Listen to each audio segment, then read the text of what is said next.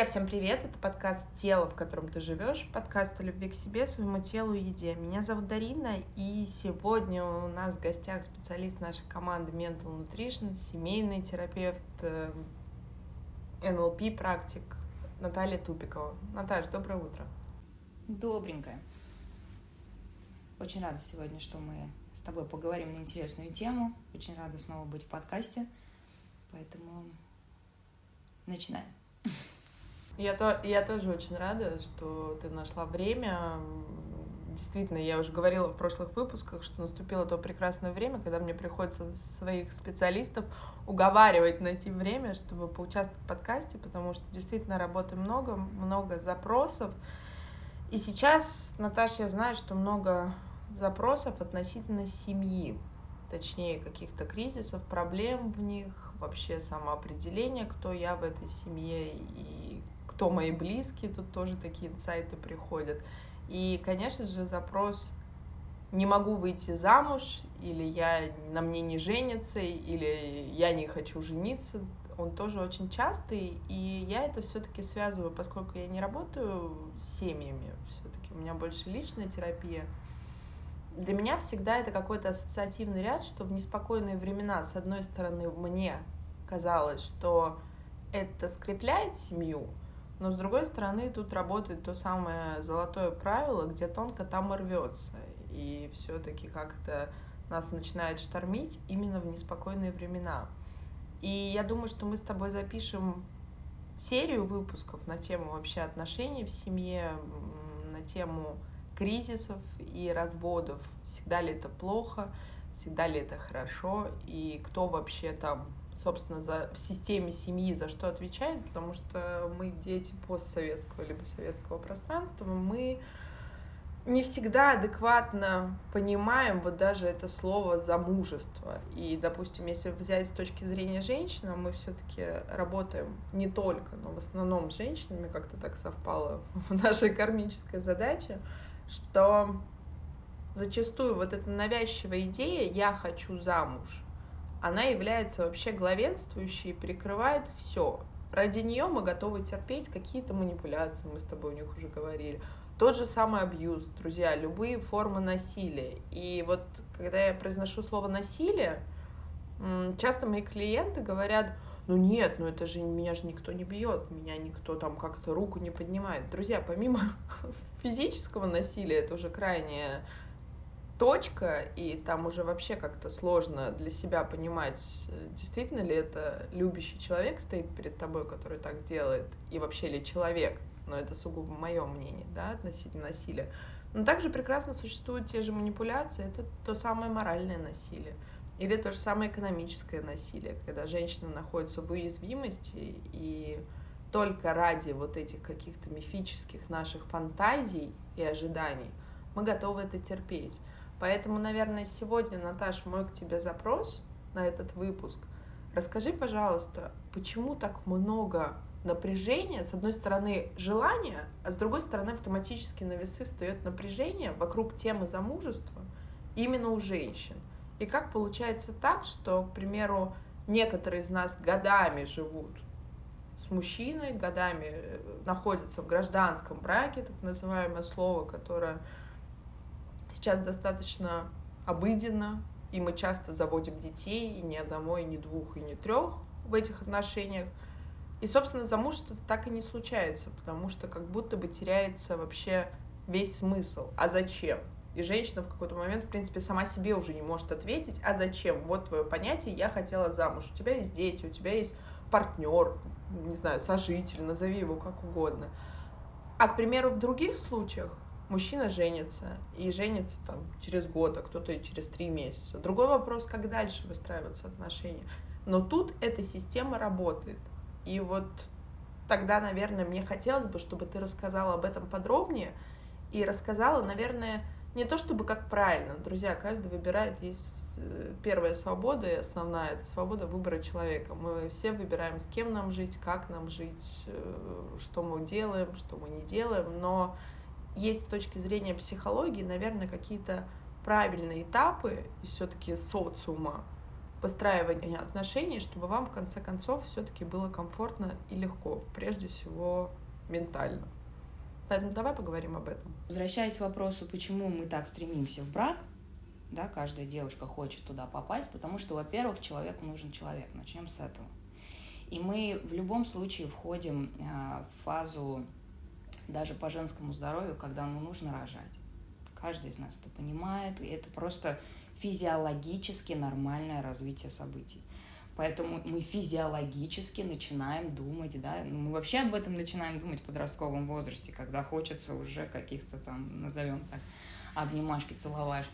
Дальше, конечно же, каждая женщина сначала попадает в эмоциональную какую-то историю, где хочется романтики, где хочется путешествий, дружбы, прикосновений и так далее, так далее.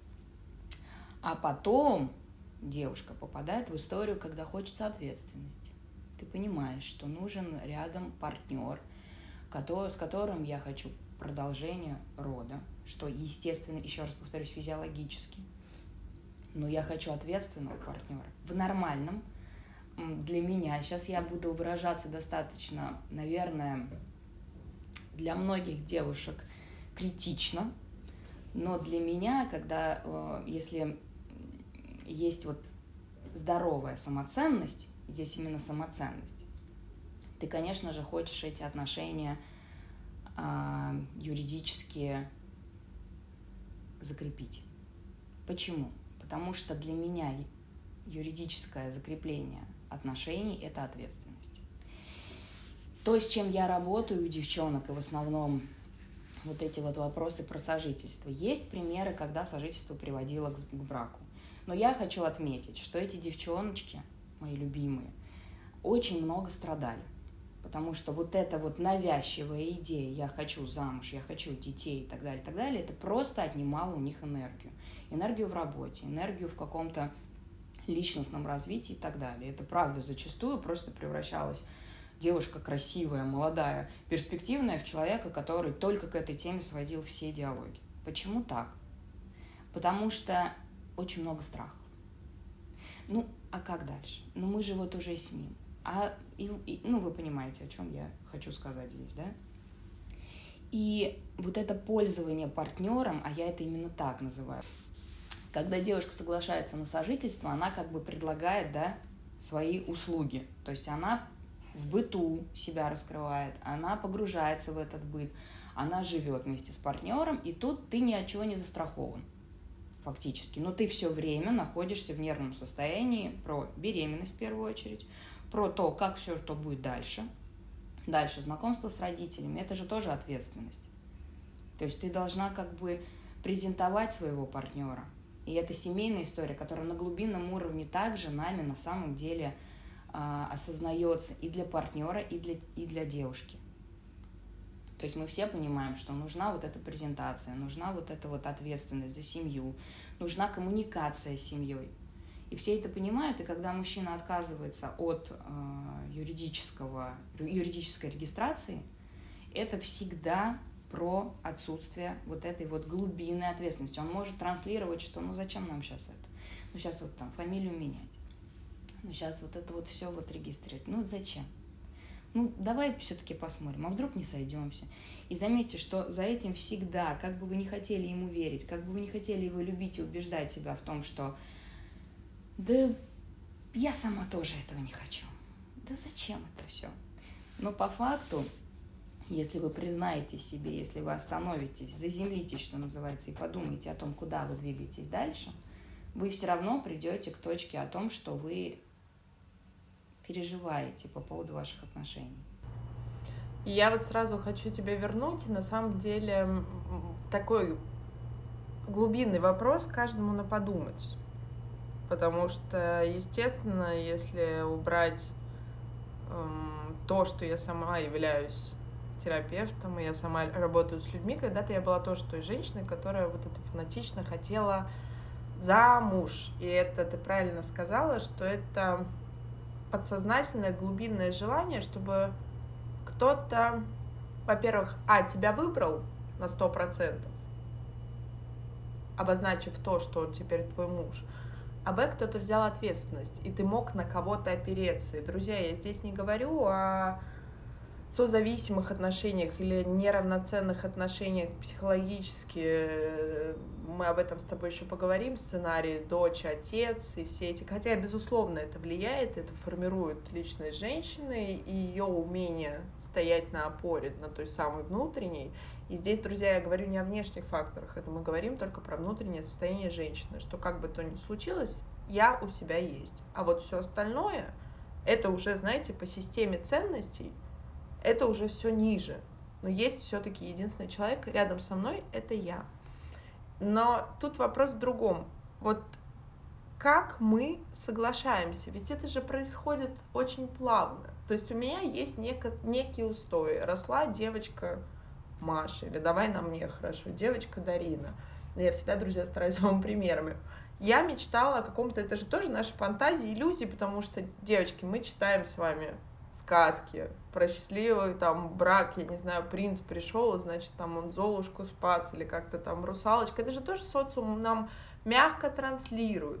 Точно так же, как формируется наша самооценка, нам точно так же транслируют из фильмов, что если мужчина любит, вот если такая прекрасная женщина, он прибегает к ней с кольцом, и так это все красиво выглядит, и дальше жили они долго и счастливо, потому что не показывают об этом в фильмах что он точно так же может быть в плохом настроении, он может быть в слабости, в уязвимости. Его показали вот таким мужчиной, спиной опорой, который пришел и спас. У меня очень часто в терапии приходят, Наташа, я уверена, у тебя тоже, а, с такой мягкой трансляцией, формулировки «я жду, когда кто-то придет и меня спасет».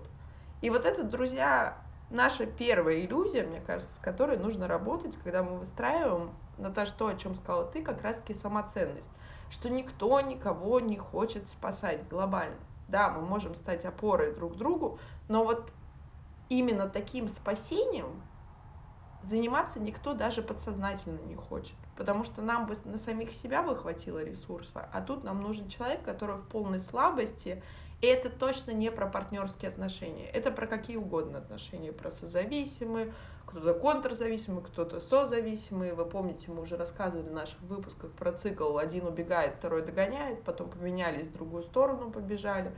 И так могут люди жить очень долго. Но суть-то остается в том же, что я расту с мыслью, что я хочу замуж, у меня есть помимо этого какие-то, ну, за этим словом есть фантазии, причем у всех очень разные. Точно так же, как и слово близость. И все понимают, поверьте, друзья абсолютно разные. И встречаются два человека, у них завязываются отношения. И мы начинаем жить вместе. Нам все кажется это романтичным. Мы уже прописали себе, в принципе, дальше вот эту дорожную карту отношений. Что через какое-то время он, опять же, мы додумываем за партнера, Наташа. Тут еще одна ступенька, которую бы я хотела, чтобы ты сегодня рассказала. Мы же додумываем, что вот сейчас мы вместе поживем, и я показываю себя в лучшем виде. Я прекрасно готовлю, посмотри, какая я хозяйка, посмотри, какая я веселая, задорная. Мы можем с тобой не только какие-то романтичные каникулы проводить где-нибудь на отдыхе, там, не знаю, вальсируя с бокалом игристого, там, или танцуя на каких-то прикольных вечеринках и наслаждаясь друг другом. Но я еще и в быту прекрасна. Проходит год, два, три, подставьте свое, а я понимаю, что ничего не происходит ему и так комфортно. И тут я, если честно, хочу немного легализовать мужчин в этом месте. Мы с тобой тоже об этом поговорим. А чтобы что? Зачем? Что поменяется? И тут, конечно, инстинкт самосохранения человека работает. Все любят свободу. Мы все равно все любим свободу. Никому не нравится когда по нашим границам, а чаще всего это делают наши близкие люди, ходят грязными сапогами, как я говорю практически в каждом выпуске. Это не нравится никому. Но и тут идет расстановка приоритетов. И вот возвращаясь к моему вопросу, в какой момент мы соглашаемся, почему мы соглашаемся, и все-таки как завязана в этом самооценка. То есть, исходя из твоей позиции, если вот так, как я слышу тебя, то мы, в принципе, не должны выбирать сожительство без юридического оформления как таковое, если у меня все окей с самооценкой.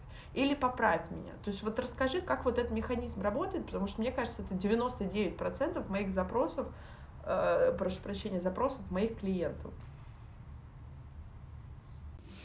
Да, ты очень классно все э, сейчас структурировала весь мой текст. По поводу э, запроса, почему мы соглашаемся. Соглашаемся мы, знаете как, абсолютно, да, незаметно для себя, потому что нету такого принципа.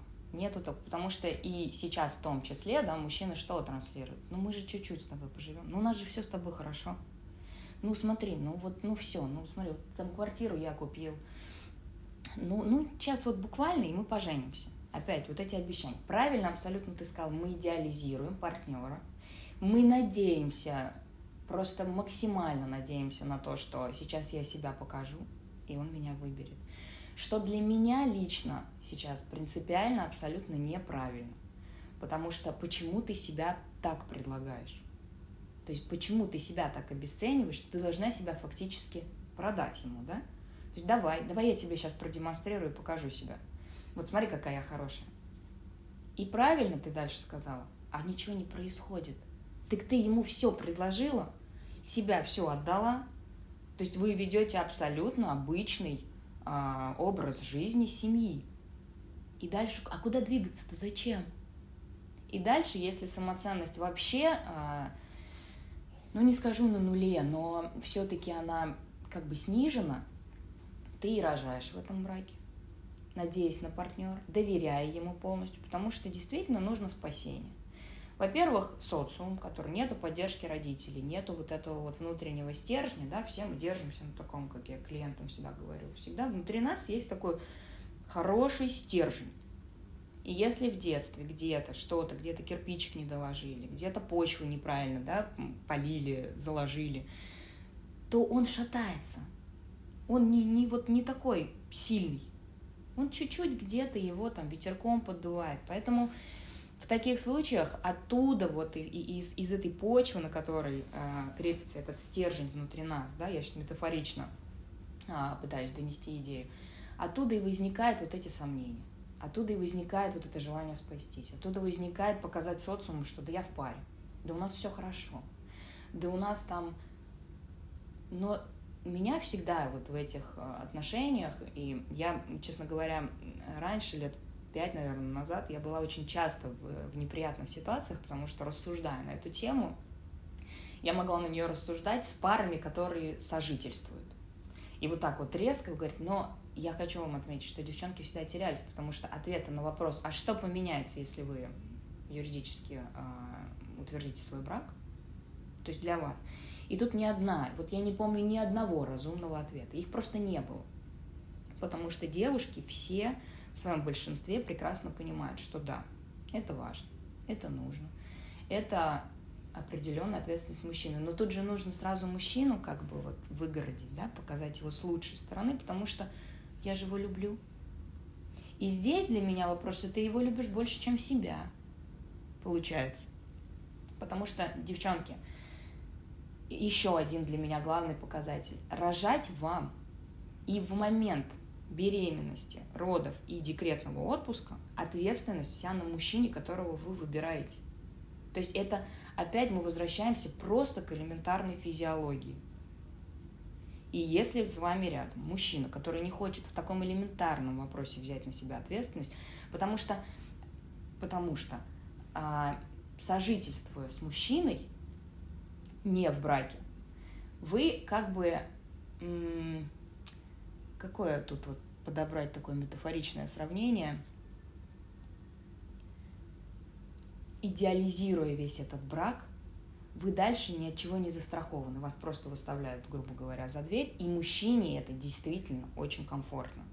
Это все равно, как бы там ни было, основа лежит в безответственности, что бы вам ни говорили глобально. Когда мужчина берет ответственность, в браке, это я на собственном опыте могу сказать, на опыте всех пар, мы все проживаем кризисы. И в браке это кризисы, где и мужчина, и женщина понимают, что ты меня не выставишь, я тебя не выставлю. Нам придется с тобой договариваться. И мы с тобой, если будем расставаться, то на нас обоих висит огромный груз, во-первых, юридической, во-вторых, а, ментальной внутри семьи ответственности. Когда же вы сожительствуете, кто из вас страдает? Снова, да, возвращаемся вот к этому моменту, что он ушел и все нормально, все очень круто. Все... Наташ, Наташ, браво, ты мне на самом деле сейчас показала, и ты действительно бьешь резко, я, друзья, тоже метафорично здесь говорю, и ты поднимаешь, называешь то слово, мне кажется, от которого, ну, мурашки у меня, э, знаешь, как фантомные боли, а у тех, кто нас слушает и кто, возможно, находится в таких отношениях, ну, это, мне кажется, сейчас поднялось огромное сопротивление. Потому что ты говоришь о слове ответственность, и что бы нам ни говорили, как бы нас не любили, и как бы мы ни додумывали, мы же, друзья, да простят меня все мужчины, но это наше женское свойство. Если мы вас выбираем, мы найдем 150 причин, чтобы выписать вам ту самую индульгенцию, вас оправдать, додумать за вас. Мы долюбим, докрутим, доиграем, все что угодно в нашей голове. Все остальное произойдет. Мы за вас определим, почему вы так ответили грубо. Возможно, вы были уставшим или что-то с вами произошло. Я просто не поняла. И более того, мы еще и примем на себя эту ответственность. Но и это, опять же, ты правильно сказала про опору и про тот самый стержень, который иногда качается на ветру. И говоря про ответственность, про то, что если человек нас выбирает, мы это понятно выбрали. И дальше начинаются эти самые, нарочито говорю грубо, танцы с бубном. Но это то, что происходит. Мы резко учимся готовить. Спасибо нашим мамам, которые поначалу, те, кто особенно в молодом возрасте начинает сожительствовать, помогают нам с котлетами, голубцами и всем остальным. Друзья, на самом деле я смеюсь, потому что я рассказываю свой опыт, и как-то я считаю, что я могу над ним вот так надсмехаться. Вы можете примерить это на себя. А дальше-то мы приходим к тому, что действительно 5, 7, 10 лет проходит. И ты сказала о том, что ты разговаривала с парами, и ничего вразумительного тебе ответить не могут. И тут действительно двойные чувства. В какой-то момент же женщина действительно соглашается с тем, что ну а зачем? А что это дает на самом деле? Что поменяется в нашей жизни? Я борщ тебе как-то по-другому начну готовить, или мы перестанем, я не знаю, у нас какие-то отношения станут другие, или что-то еще поменяется в нашей паре. Это просто штамп в паспорте, это просто, да, свадьба. Сейчас у нас же все, мы привыкли, Наташа, меня действительно это волнует, что у нас как-то понятие традиций, вот семейных традиций, семейных устоев, да даже та же свадьба, сейчас ее настолько как-то не знаю, стигматизировали, что это праздник там для друзей, да лучше мы поедем куда-то отдохнем, да лучше мы просто там, я не знаю, что-то сделаем. Друзья, вопрос не в свадьбе. Вопрос в тех важных этапах жизни, которые мы сейчас в 21 веке вообще стали пробегать, знаете, вот так. Да я об этом краткое содержание. Кто помнит, в школе уже в более таком современном времени появилась прекрасная вещь. Краткое содержание книги. И вот половину книг который мне пришлось потом во взрослом возрасте перечитывать, я читала в кратком содержании. Так вот, мы и жизнь с вами пытаемся прожить вот в каком-то таком кратком содержании. Я посмотрю, что там в конце. Еще можно в конце книги подглядеть.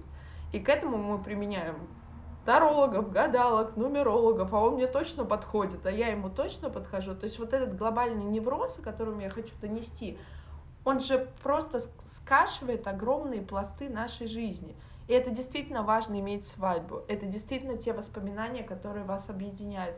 Это действительно важно рождение ребенка и те фотографии из роддома, как вы ждали, что происходило, каким образом. Это то, что мы привыкли, попробуйте вспомнить в детстве. Вот сейчас у нас все фотографии хранятся на айфонах. И я могу вам сказать, что это моя защитная функция. Я всегда распечатываю значимые фотографии, они всегда стоят в рамках в моем доме. Потому что это та память. Айфоны теряются, iCloud у нас с вами уже не работает у большинства жителей России. И там же теряются все воспоминания. И вот, казалось бы, это смешные вещи, но вы вспомните, с какой любовью родители открывают вам альбомы и показывают черно-белые, потом эти ужасные цветные фотографии, которые были в то время.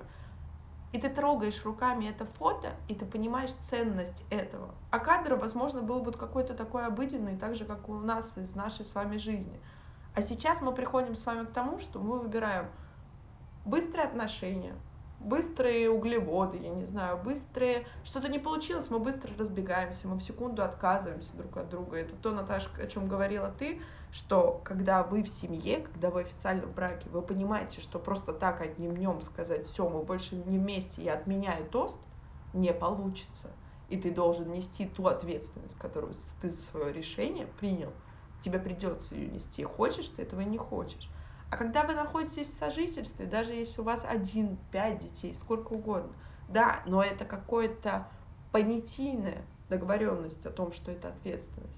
Но юридически никакой ответственности ни на одном, ни на другом партнере нет. Но только есть разница одна огромная в том, это все-таки про физиологию, что женщина в любом случае останется с ребенком. Это ее инстинкт. У мужчин, к сожалению или к счастью, он так не развит. И вот, Наташ, тогда объясни мне, откуда берется, и я знаю, куда ты поведешь, я тебя к этому подвожу, наша вариативность. Почему одни женщины не соглашаются на такие отношения, а другие женщины соглашаются? Соглашаются жить годами, соглашаются жить, э, прошу прощения, соглашаются встречаться с несвободными мужчинами, соглашаются быть в каких-то деструктивных отношениях. Откуда вообще формируется? То есть где вот эта развилка нашей дороги? Кто-то идет налево, кто-то идет направо. Классный вопрос. А, конечно же, я поведу в детство, конечно же, я поведу к родителям. А, и в первую очередь я хочу увести вас к вашему папе. Это опять возвращаясь к моей практике, я смотрю, что отец а, как бы как-то принято сейчас стереотипно так вот в где-то да, в кулуарах мы слышим, что отец это для сына. Вот если в семье родился сын, я даже где-то наткнулась на статистику, что разводы с сыновьями, их меньше, чем разводов с девочками, потому что мама, мама с чем-то почему-то так уверена, что вот дочь она воспитает. Ну, это же девчонка, как бы, да, я же до нее донесу какую-то идею. А вот сына, как я воспитаю без отца? Я не смогу ему какой-то вот мужественности дать. Ну, дорогие друзья, это в корне не так, потому что сыну-то как раз нужна мать сын — это изначально да, брутальность и, и мужественность, и защита, и все-все-все. И как раз через мать он понимает эту ответственность. А дочери нужен отец. Именно отец нам дает понять, и сейчас я уверена, что только с этими словами всегда многие начинают плакать, очень расстраиваться, да, переживать, потому что, к сожалению, про сожительство, про вот эти долгие отношения, про при, при, при предоставление, назовем так, себя, это чаще всего истории девочек без отца, с пассивным отцом, с, причем без отца и в прямом, и в переносном смысле, и в разводе, и в, в таком безучастии. Отец в определенный возраст и ближе там, к 10 годам включается в образ жизни девочки. Это приятные слова, это уверенность в себе. Это как раз-таки на своем примере вот могу сказать, что с перебором даже, да, отец дал вот эту вот уверенность в себе и вот это понимание того, что ты особенная. Таких больше нету. Это только отец может дать девочке. То есть мать, сколько бы она... Но очень важно а, тоже мать, да, не, не, не ущемлять здесь, потому что самооценка матери тоже дает определенные плоды. Согласись, Дарин? В любом случае, когда мы смотрим на поведение матери, мы точно так же в любом случае включаем его в свою жизнь. И если мама, например, с уважением относится к отцу, здесь важно именно с уважением, не занижает свое вообще существование перед мужчиной, а с уважением относится к отцу, с любовью, но при этом она выбирает в том числе себя, безусловно, это окажет большое влияние на становление девушки. И здесь же, в купе возвращаясь к отцу, поддержка, а, опора, комплименты, а, какие-то такие вот знаки внимания от папы. Это все также оказывает влияние на нас. Если родители в разводе, папа может так активно участвовать, что девчонка, наоборот, вырастет с перегибом, да, с самооценки. То есть здесь везде есть. Здесь везде, вот почему терапия? Почему терапия? Потому что мы вот в это все и возвращаемся. Мы в это все перебираем, и тогда девч... девушка а, начинает осознавать себя. Что я-то хочу? Как я-то хочу? Мне это на самом деле как комфорт? Может быть, здесь я хочу немножечко, знаете, так, смягчить все, что, все, о чем мы сейчас с тобой говорили, про сожительство, да, потому что вообще было бы интересно, если в комментариях напишут девочки все-таки какие-то, да, свои истории и послушать, может быть, разберем еще. И я хочу сказать, друзья, что мы выставляем всегда в нашем телеграм-канале ссылки на подкасты. Я просто знаю, что в комментариях к выпускам как-то у нас не очень получается писать, но мы всегда готовы, открыты. Но в нашем телеграм-канале вы всегда можете задать вопрос, и нам бы было интересно. И более того, мы всегда просим, и спасибо, что вы ставите нам оценки, пишите, делитесь обратной связью так, как можно больше людей услышат то, что им, возможно, сейчас необходимо. Да, это, это было бы очень интересно. И тут я веду к тому, что когда все-таки вот э, девушки дали правильное воспитание, дали понимание традиций, дали понимание вот этой ответственности и взрастили самоценность, в таком случае, скорее всего, э, она не согласится на меньшее, да, то есть она все-таки понимает, что отношения отношениями, но заезжать и там жить с тобой, да, я не захочу. Другой вопрос, есть э, а, все-таки, да, мы, мы, мы не будем забывать, что каждая история уникальна, каждая история индивидуальна. Поэтому, конечно же, есть истории, когда согласилась на сожительство с, например, поставили дату свадьбы там, через год, и девушка согласилась на сожительство. Возможен такой вариант. Это, это тоже как бы, ну, возможно, неплохо, да, то есть, может быть, девушка и хочет с ним но э, здесь очень важно понимать, что девушка на это соглашается самостоятельно и понимает риски. То есть не идеализирует партнера, а она понимает, что есть дедлайн, в котором она уйдет. Не ее выставят, не она будет ему настаивать, давай быстрее жениться, а почему ты там не женишься, да, или с девчонками перемывать ему кость. А именно она понимает, что да, я на это соглашаюсь, я на это иду. И поверьте, это, это ощущение, оно, конечно, оно другое. Да? Это, эта девушка транслирует абсолютно другую вообще от себя энергетику. То есть, да, скорее всего, он и не посмеет даже задержаться с этой свадьбой, даже переложить ее на день, потому что он четко понимает, что он ее теряет. И здесь не надо себя продавать. Здесь есть определенные условия, которые этому сопутствуют, например. Ну, вот четко вы понимаете, что, да, сейчас вот не время там и так далее, а очень любим друг друга, да, и, в принципе, и все равно мы всегда возвращаемся словом к самоценности. Поэтому... Ну, это правильно, наверное, ключевое Наташа сказала, что, друзья, все всегда чувствуют.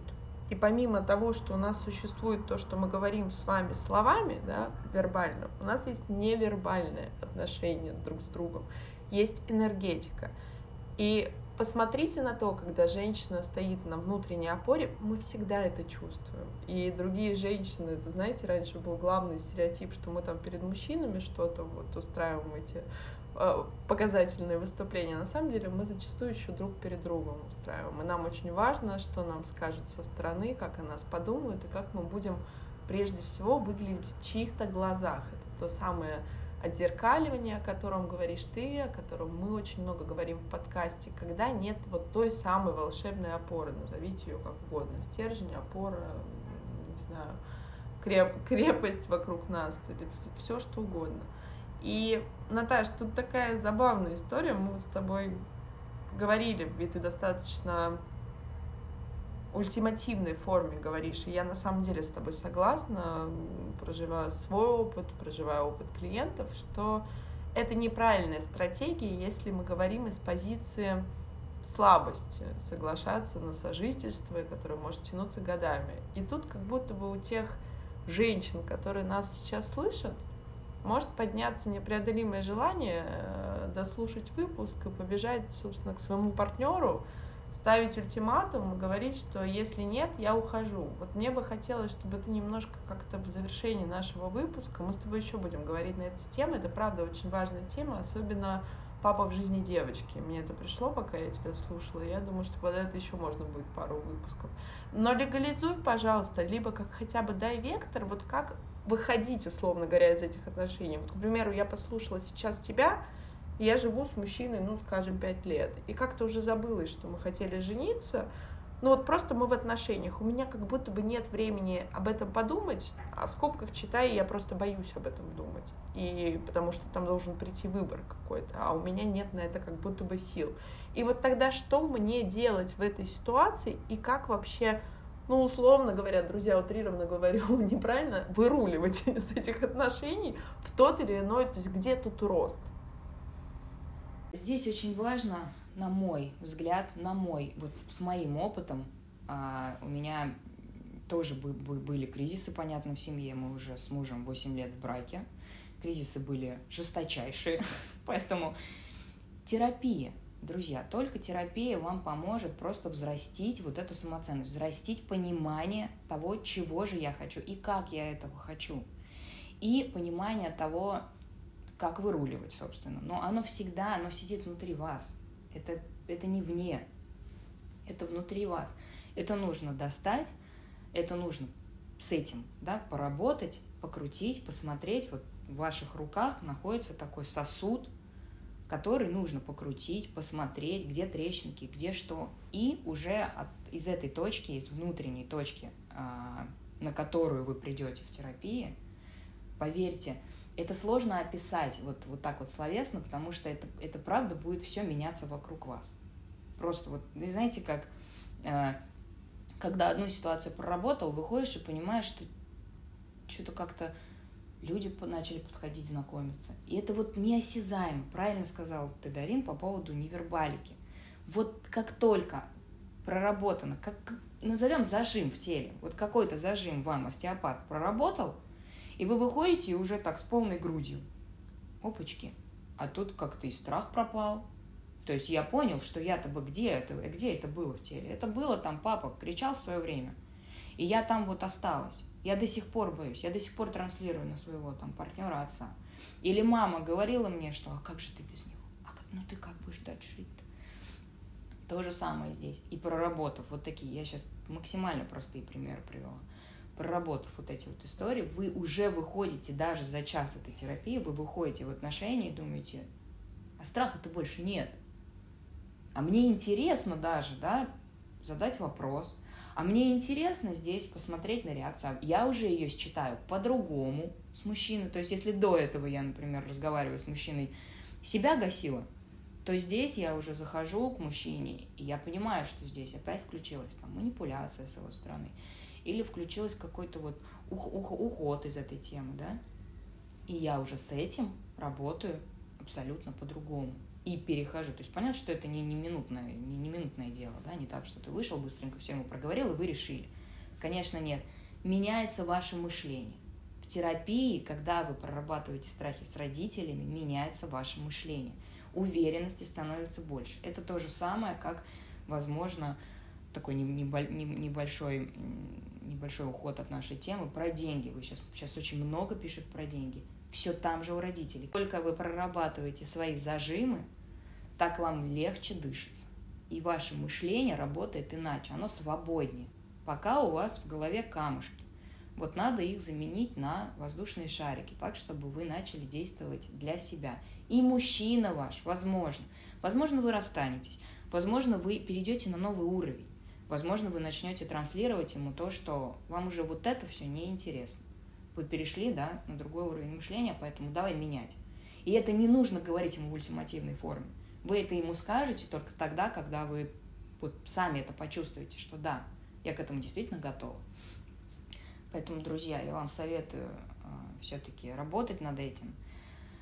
Я вам советую приходить в терапию, разговаривать. Это очень интересно, это очень интересно разбирать. И самое, самый класс – это чувствовать вот эту вот внутреннюю свободу. И я желаю вам, конечно же, удачи. И пишите нам в комментариях, пожалуйста. Это очень интересно разбирать. Наташ, спасибо большое за сегодняшний выпуск. Правда, интересно. На самом деле, думаю, сейчас те, кто нас слушают, тема очень откликнулась и подняла очень много чувств, потому что вы знаете, самый большой мой инсайт до того, как я стала специалистом, до того, как я пришла в терапию, точнее, когда я пришла, что в отношениях с мужчиной большинство женщин, условно говоря, назову воюют, Но мы воюем с папами, со своими отцами. Там не про мужчин. И все наши какие-то истерики, манипуляции, ты сказала слово ультиматум, а ультиматум, я думаю, все интуитивно понимают, что это еще один вид манипуляции. Вот либо пал, либо пропал. И это никогда не приводит к, к здоровым отношениям, к любящим отношениям, потому что никто не хочет, чтобы им ставили условия, как я тебя должен любить, или как я должен себя вести, чтобы ты меня любил. И попробуйте примерить здесь на себя, и, наверное, такое домашнее задание, как сказка на ночь, просто посмотреть на свои отношения со стороны, постараться объективно, не только своей точки зрения, не только с точки зрения своего партнера, а просто написать, всегда это проще делается на бумаге, вот просто со стороны, если бы вы писали с кого-то другого. И очень многие вещи открываются вот так, достаточно неожиданно. И, Наташа, я абсолютно с тобой согласна, что терапия это прежде всего интересно. Ведь мы знакомимся ключевой, самым главным человеком в нашей жизни. Сейчас тоже у многих поднимется сопротивление, но, друзья, это действительно так, с собой. Это тот самый человек, с которым мы начинаем этот путь, во всяком случае в этом исполнении, с ним и закончим. Другие при этом в любом случае присутствовать не будут. Спасибо вам, спасибо за то, что послушали. Наташа, спасибо тебе. С нами была сегодня специалист нашей команды Mental Nutrition, семейный терапевт, NLP практик Наталья Тупикова. Это был подкаст «Тело, в котором ты живешь». Пока-пока. Bye.